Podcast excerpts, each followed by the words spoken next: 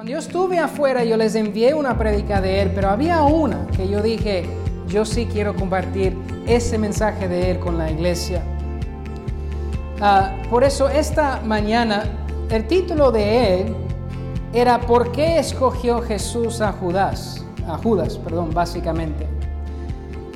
Pero yo ah, escuché el mensaje de él, le voy a compartir mucho de lo que él dijo, pero también ah, en mis propias palabras. Por eso el título esta mañana es El traidor que nadie sospechaba. El traidor que nadie sospechaba. Las chicas dicen, ¿cómo un hombre tan guapo va a ser traidor, pastor? La cosa es que nadie sospechaba a Judas. ¿Sabías eso? Hablamos el viernes un poco. Ya es época de, tener bebés en la iglesia. Si alguien más se anima, todavía hay tiempo. Por eso ya mi esposa dio luz, Gladys, y hay otro ya embarazada. La cosa es, ¿quién, cuando tú piensas en poner un nombre al bebé, ¿quién conoce un Santiago? ¿Alguien? Común. Un Juan, todos conocemos un Juan, ¿no? Un Juancho. De ahí un Pablo. Realmente has escuchado de un Pablo. ¿Cuántos han escuchado de un hombre llamado Judas? Muy raro sería eso, el pobre niño que le pone la mamá Judas a ese niño. ¿Por qué? Porque nadie quiere poner un nombre de un traidor. Pero sí había un momento que una mamá tenía en sus brazos un bebé tiernito y le decía Judas. Y ella lo amaba. Pero llegamos ya cuando Judas es grande, Jesús está en el jardín o huerto de Getsemaní es, un lugar que Jesús iba para orar mucho. Y justo antes de su crucifixión, Jesús aparte un tiempo para ir y orar. Y trae algunos discípulos con él. En pocas palabras les regaña porque él va y ora y regresa, están, pero planchando orejas, están durmiendo. ¿No puedes mirar conmigo una hora? Velad y orar para que no entréis en tentación.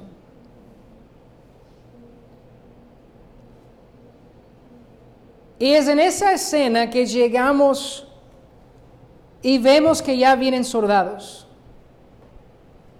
Ya viene otra gente que viene para arrestar a Jesús. Jesús ya sabe que viene, los discípulos no sabían. Pero había un discípulo que sí sabía, porque él era quien traía los soldados. Y con un beso de traición, les saluda. Tenemos esa costumbre en Ecuador mucho, no en Galápagos tanto, pero en el continente sí, eh, saludo con el beso. No saludas a alguien normalmente si no te cae bien, ¿no? Pero saludaba a Judas con un beso, pero un beso de traición. Pero en medio de todo eso, ¿por qué escogió Jesús a Judas si sabía que le iba a traicionar? Lo que les enseñé el viernes, leímos que Jesús sabía, no, no, era, no había duda de que Judas le iba a traicionar. Jesús lo sabía cuando lo escogió. Y esta mañana quiero que me escuchen, por favor, porque este mensaje es tan importante.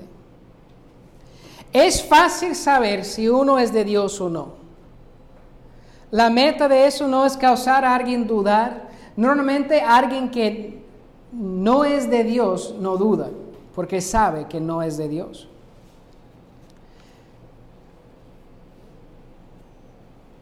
Pero aunque Judas conocía su propio corazón, nadie más, aparte de Jesús, sabía quién era Judas. Les había dicho el viernes quién era Judas para los discípulos, el tesorero. Llevaba el dinero. Normalmente, si vamos a escoger a alguien aquí para ser tesorero, ¿vamos a escoger a quien sabemos que es corrupto y roba? No, vamos a escoger a alguien que parece tener integridad.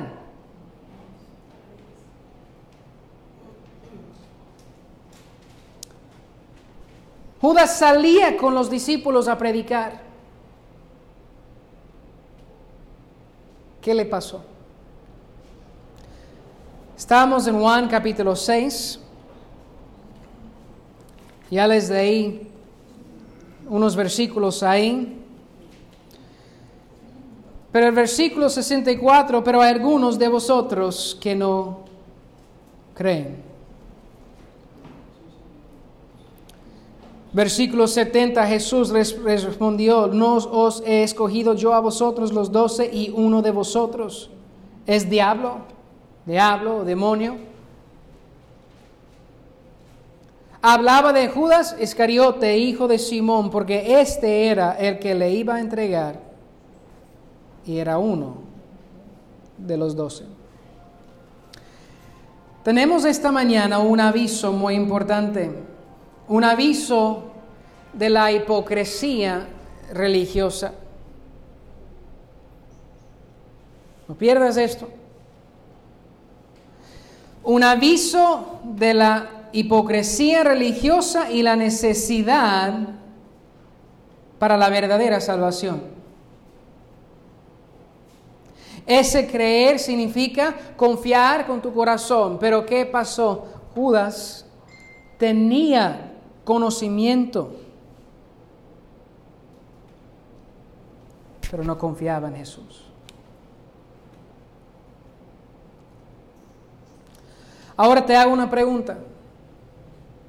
Bueno, primero busca Mateo capítulo 23.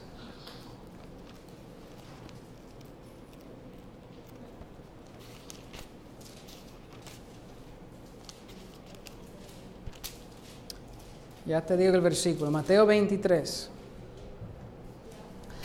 A veces nosotros pensamos que si simplemente, pastor, es que no es culpa de esos jóvenes pastores que no, no tuvieron ah, buen hogar.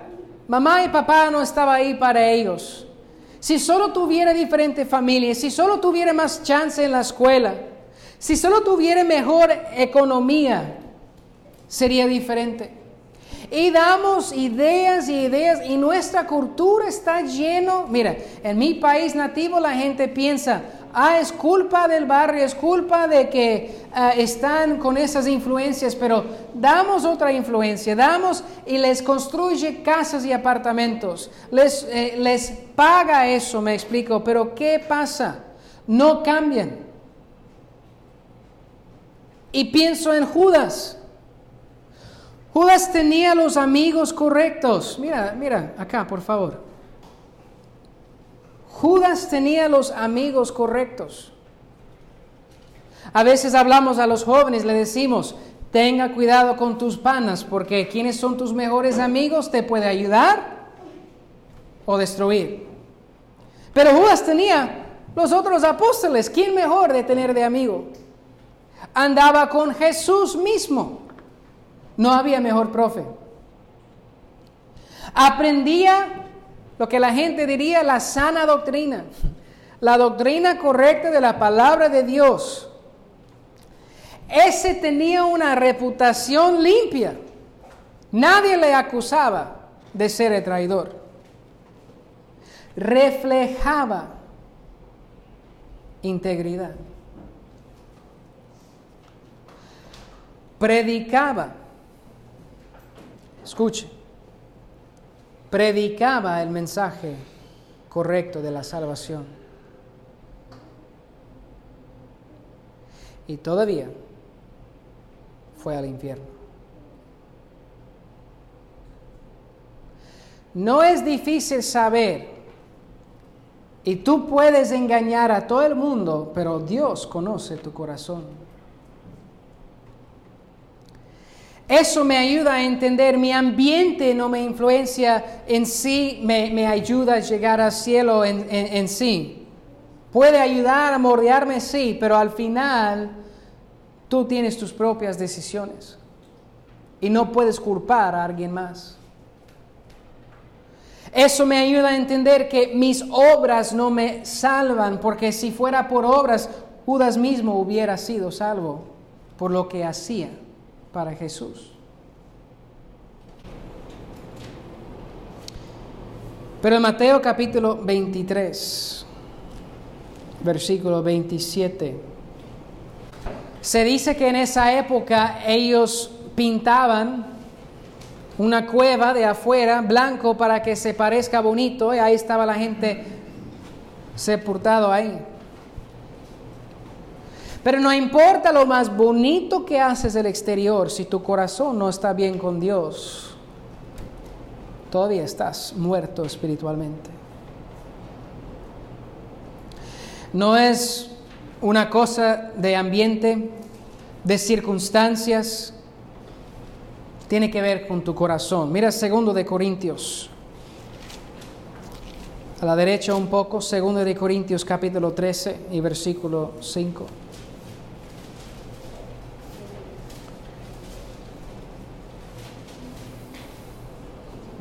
Segundo de Corintios 13, versículo 5.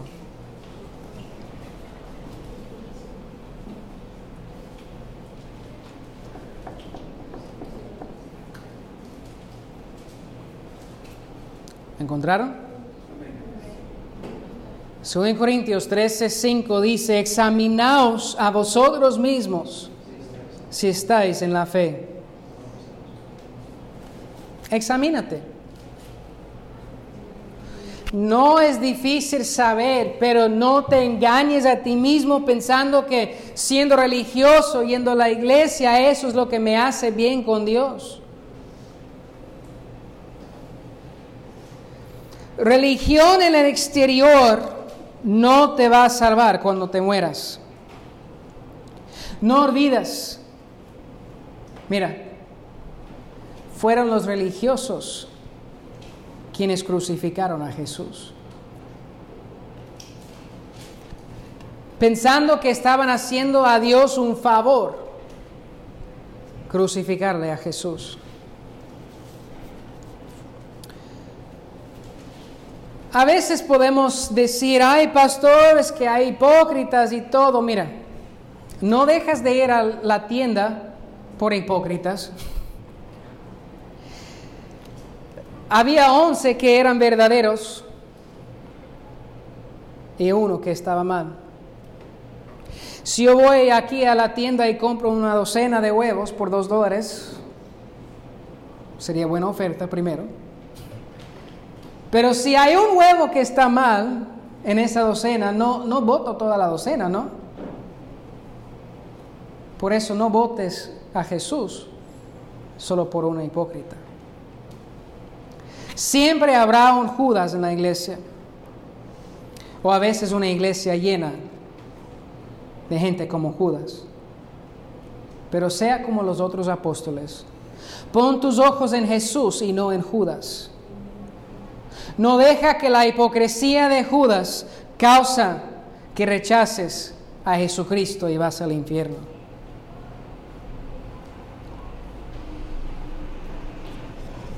Escándalo en el ministerio es malo. Y nunca regocijamos cuando un pastor cae en pecado. Pero este pastor mencionó y dijo, es como una estrella fugaz. Me encanta mirar en la noche aquí en Galápagos a las estrellas, porque hay estrellas aquí que yo no puedo ver en mi casa en los Estados Unidos. Estamos al otro lado del mundo, aquí justo en el Ecuador. por eso se llama el país. Creo que por lo menos una o dos veces he visto una estrella fugaz. Y llama la atención, ¿no? Oye, mira, tan rápido. Pero los otros no tanto llaman la atención. Pero los otros son los que han estado ahí fielmente expuestos y han guiado a barcos a puerto seguro. Han estado ahí por años y no se han caído. Pero cuando uno se cae, llama la atención. Hay pastores que han predicado la verdad de Jesucristo por años. No deja que solo uno haciendo lo que no debe te causa no seguir a Jesús. Regresando a Juan capítulo 6. De cierto, de cierto os digo, el que cree en mí tiene vida eterna. Yo soy el pan de vida. Vuestros padres comieron el maná en el desierto y murieron. Este es el pan que desciende del cielo, para que el que de él come no muera. ¿Qué acaba de pasar un poco antes de lo que estamos leyendo? Jesús acaba de darles de comer por medio de un milagro. Ayudando a las necesidades de los hombres sin darles el Evangelio. Escucha esto. Ayudar a los hombres sin darles el Evangelio es como simplemente hacerle más cómodos para ir al infierno. Hicimos brigada médica en Quito dos veces. Uy, la cantidad de gente. Les predicamos acerca de Jesús. Supuestamente muchos tomaron una decisión y al final de la segunda brigada solo quedó un señor por poco de tiempo y de ahí nadie. Haciendo más que una brigada médica yo aprendí algo. La gente que anda en esa brigada, cuando hay otros gringos que traen algo gratis, van al otro lado. La misma gente es malo si uno necesita ayuda, pero ¿qué estoy diciendo? Capaz esa misma persona tomó una decisión para Cristo en la primera brigada. Y en la segunda, ah, ¿tú quieres que yo ore? Adelante. Pero cuando se acabó las vitaminas, cuando se acabó la medicina, cuando se acabó la brigada, ya no los encuentras. Jesús cuando hacía los milagros, ahí estaba la multitud, comida gratis. Y a, la, vez alabamos a Dios por la comida que nos dio. Pero ya después de que se acabó la comida gratis y empieza la enseñanza, qué duro Jesús. ¿Quién puede oír esa palabra? ¿Me explico? Por eso nosotros sí tenemos planeado para hacer eventos, Dios mediante, pero hay que tener mucho cuidado con los eventos. A mí no me sirve tener un número de 600 personas y, ninguno realmente se convirtió a Cristo. Ayudar a la comunidad, qué, bien, pero no, somos solo un club ah, de ayuda comunitaria. Y si hacemos un evento es para compartir el Evangelio, que es lo que les va a ayudar a lo largo. Si diéramos a todo el mundo algo, una comida, a todo el mundo entero una comida, ya para la cena van a estar con hambre de nuevo. Ayúdales. A mí me es muy importante tratar de mejorar y ayudar a la comunidad aquí. Pero no podemos olvidar nuestro enfoque como iglesia es compartir el Evangelio de Cristo. Hay un aviso contra la hipocresía religiosa. También hay una certeza, la confiabilidad de las escrituras. En el versículo 64 Jesús dice, hay alguno de vosotros que no cree. Él sabía que había escogido a Judas y que no creía. Mira Juan capítulo 3. A ver si este versículo es correcto.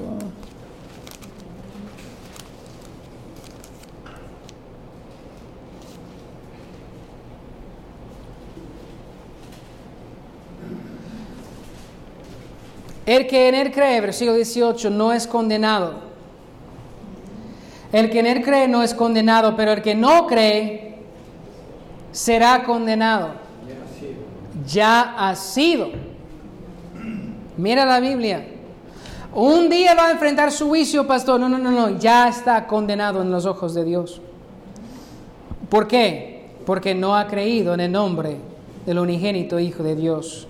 Y esta es la condenación que la luz vino al mundo y los hombres amaron más las tinieblas que la luz, porque sus obras eran malas.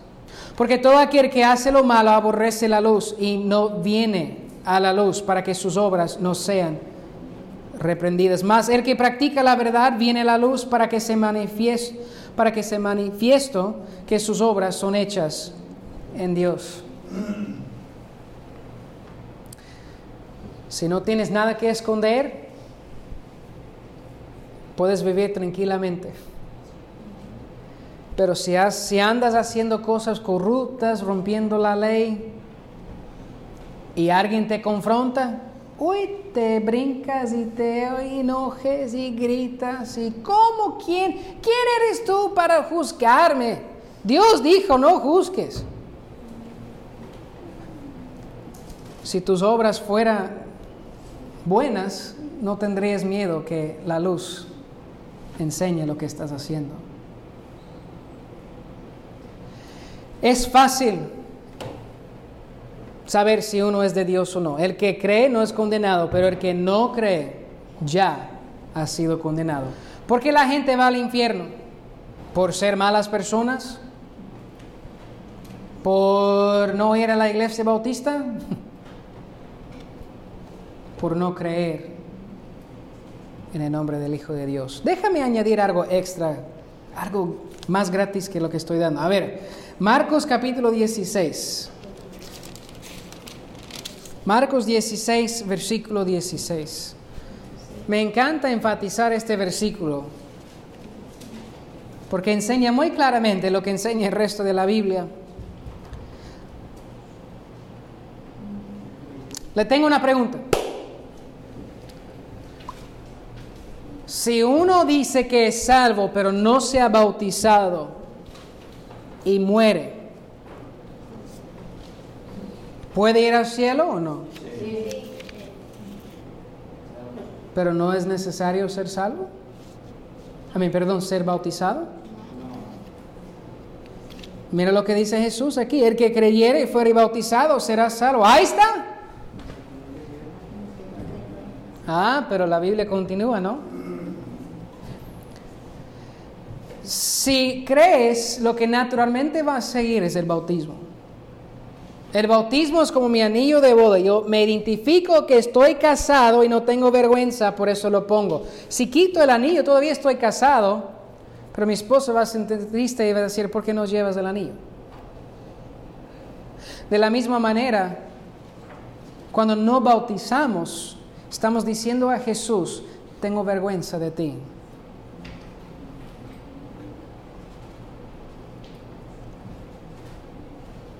Ay, pastor, pero si me bautizo, mi familia me va a decir que me he puesto fanático y religioso y aleluya y todas esas cosas, ¿no? ¿Quién amas más? ¿Dios o tu familia?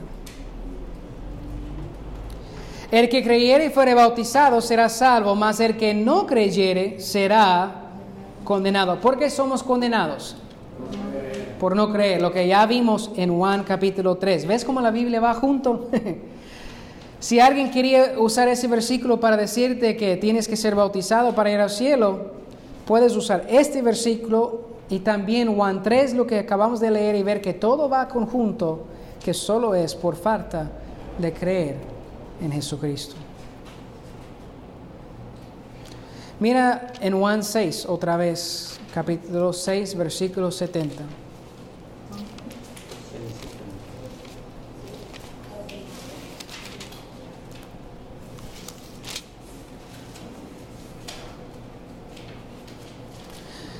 Jesús les respondió, no os he escogido yo a vosotros los doce y uno de vosotros es diablo. Hablaba de Judas Iscariote, hijo de Simón, porque este era el que le iba a entregar y era uno de los doce. Hablamos de la confiabilidad de las escrituras y qué significa eso para nosotros. Perdón, no, no puse los versículos que profetizaban que Jesús iba a ser traicionado pero la Biblia daba profecía que Judas iba a hacer lo que hacía. Pero la gente dice, ah, por eso Judas no tenía decisión, tenía que traicionar a Jesús. No, este pastor dice, sería como hacerle cojo a uno y culparle por no poder caminar. Dios no es así. Pero Dios es soberano y Dios en su soberanía sabía que iba a haber un hombre que iba a traicionar a Jesús y iba a funcionar de esa manera. Jesús quería que Judas sea salvo, pero Judas escogió no recibir la salvación.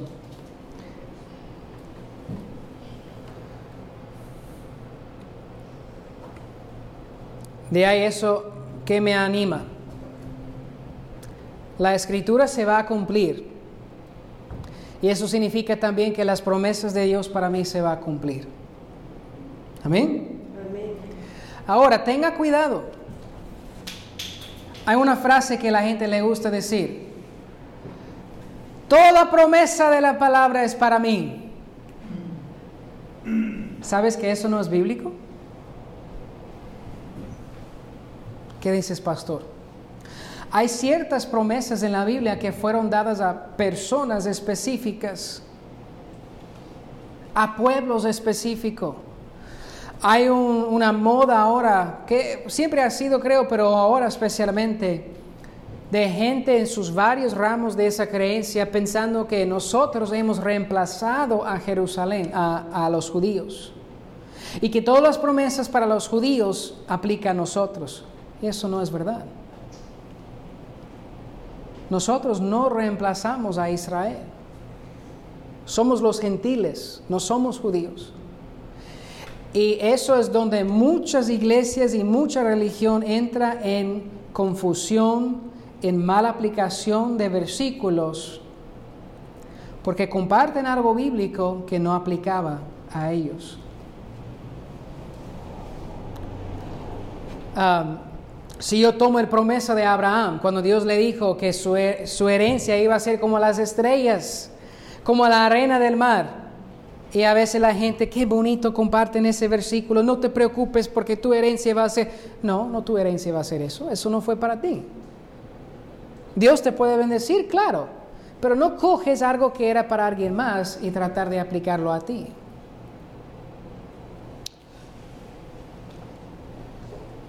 Bueno, por eso las promesas de Dios se van a cumplir. No dudes cuando estás en medio de la tormenta. La última cosa aquí, bueno, dos cosas aquí. Responsabilidad personal y el engaño del pecado. Vaya Mateo 27. la izquierda un poco, Mateo 27, versículo 3.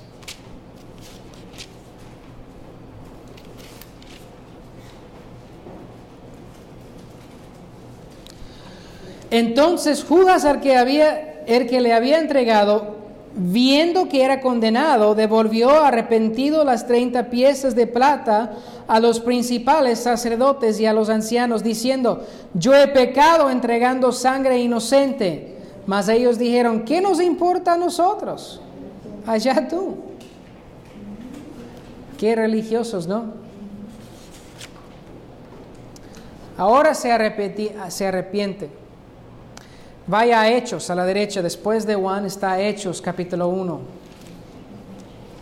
Nos dice qué pasó a Judas. Hay una consecuencia para tu pecado. No pienses que lo vas a poder escapar. Hechos 1.16, varones hermanos, era necesario que se cumpliese la escritura en que el Espíritu Santo habló antes por boca de David acerca de Judas Judas, perdón, que fue guía de los que prendieron a Jesús y era contado con nosotros y tenía parte en este ministerio. Este pues, con el salario de su iniquidad, adquirió un campo y cayendo de cabeza se reventó por la mitad y todas sus entrañas se derramaron. Wow. Se ahorcó a sí mismo.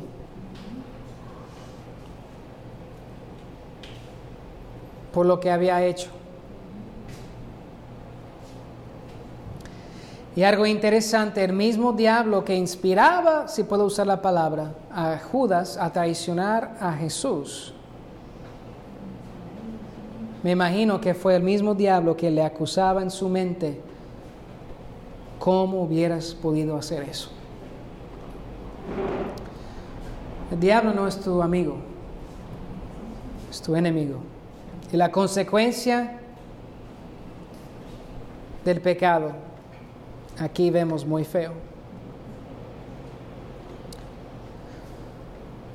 Pero aparte de esa responsabilidad personal, vemos la última cosa aquí, la seguridad del creyente. Escuche esto. Ah, pastor, Judas perdió su salvación.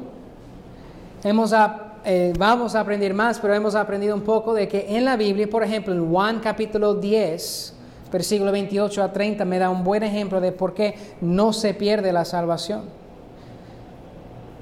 Ahora, yo no puedo decir si uno es salvo o no, porque solo tú conoces tu corazón. Pero si ya lo tienes, Dios no te lo quita. Ah, pero pastor, si yo pequé, todos pecamos. Pero nosotros somos guardados por el Espíritu Santo en Jesús, no por nuestras obras. Si no puedo ganarlo con obras, no voy a perderlo con obras. Es de fe en gracia en lo que Jesucristo ha hecho por mí. Por eso Judas nunca lo perdió porque nunca lo tenía. Ya vimos eso el viernes, esta mañana. Jesús dijo, hay alguien de ustedes que no creen, no son de mí.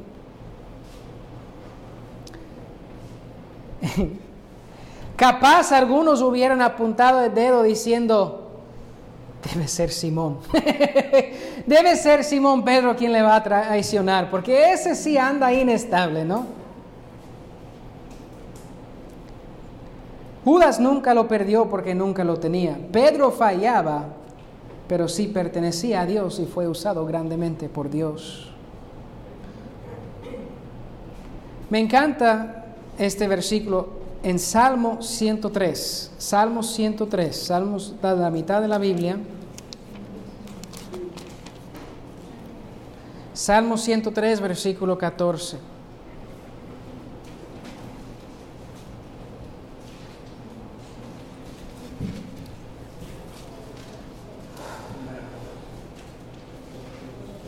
Salmo 103, 14. Hablando de Dios, porque Él conoce nuestra condición, se acuerda de que somos polvo,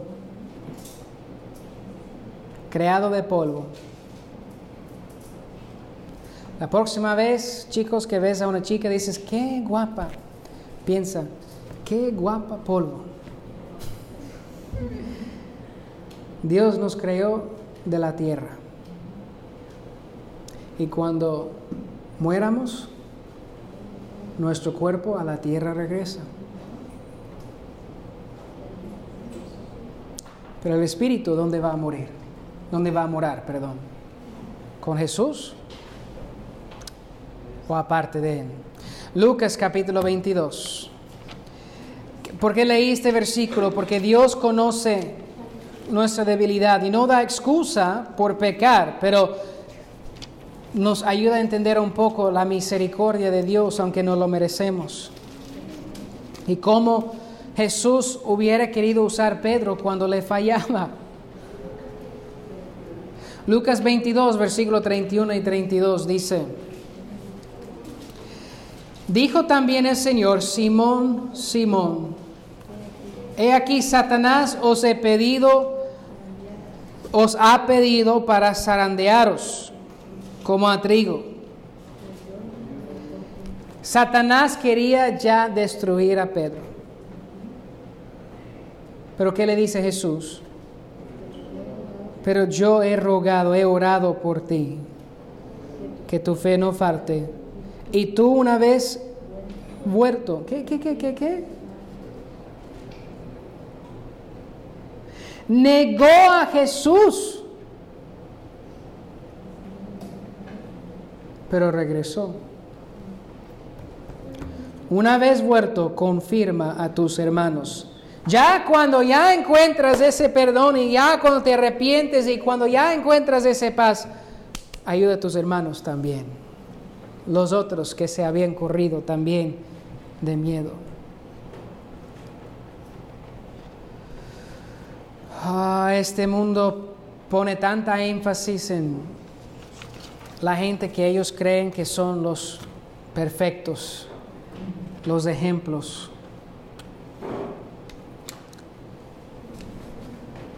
Cuando los ejemplos de Jesús no son perfectos. A veces tú lees algo en la Biblia y tú dices, ¿eso está en la Biblia? Es que la Biblia a veces no te dice, debes hacer eso, pero simplemente graba la historia de lo que pasó para advertencia de lo que puede pasar si sigues ese camino. La Biblia habla de Salomón que tenía cuántas mujeres y esposas? Cientos. Pero no es recomendable. Porque esas mujeres le quitaron el corazón de Salomón de adorar a Dios, a sus dioses falsos. Yo creo que el libro de Cantares es Salomón con su primera esposa. Y ahí está lo bonito del matrimonio en Dios pero ya cuando empezó a añadir mujer y mujer y mujer y mujer, empezó a tener muchos problemas. Tenía lo que cada hombre diría, eso, ese hombre, ese man tiene todo. Tenía toda la plata, tenía toda la sabiduría y tenía todas las mujeres. ¿Qué más puedes querer en la vida? Y ese mismo hombre es quien escribió Eclesiastés. Básicamente se volvió cínico. Tenía todo y no estaba feliz porque no había obedecido a Dios. El traidor que nadie sospechaba. Mi oración es que eso no sea tu historia. ¿Has puesto tu fe en Jesús para la salvación? ¿Has recibido el perdón para tus pecados? Dios te lo ofrece hoy. Si lo has hecho y si te has caído, como el apóstol Pedro, pide perdón y levántate, porque Dios quiere hacer algo contigo.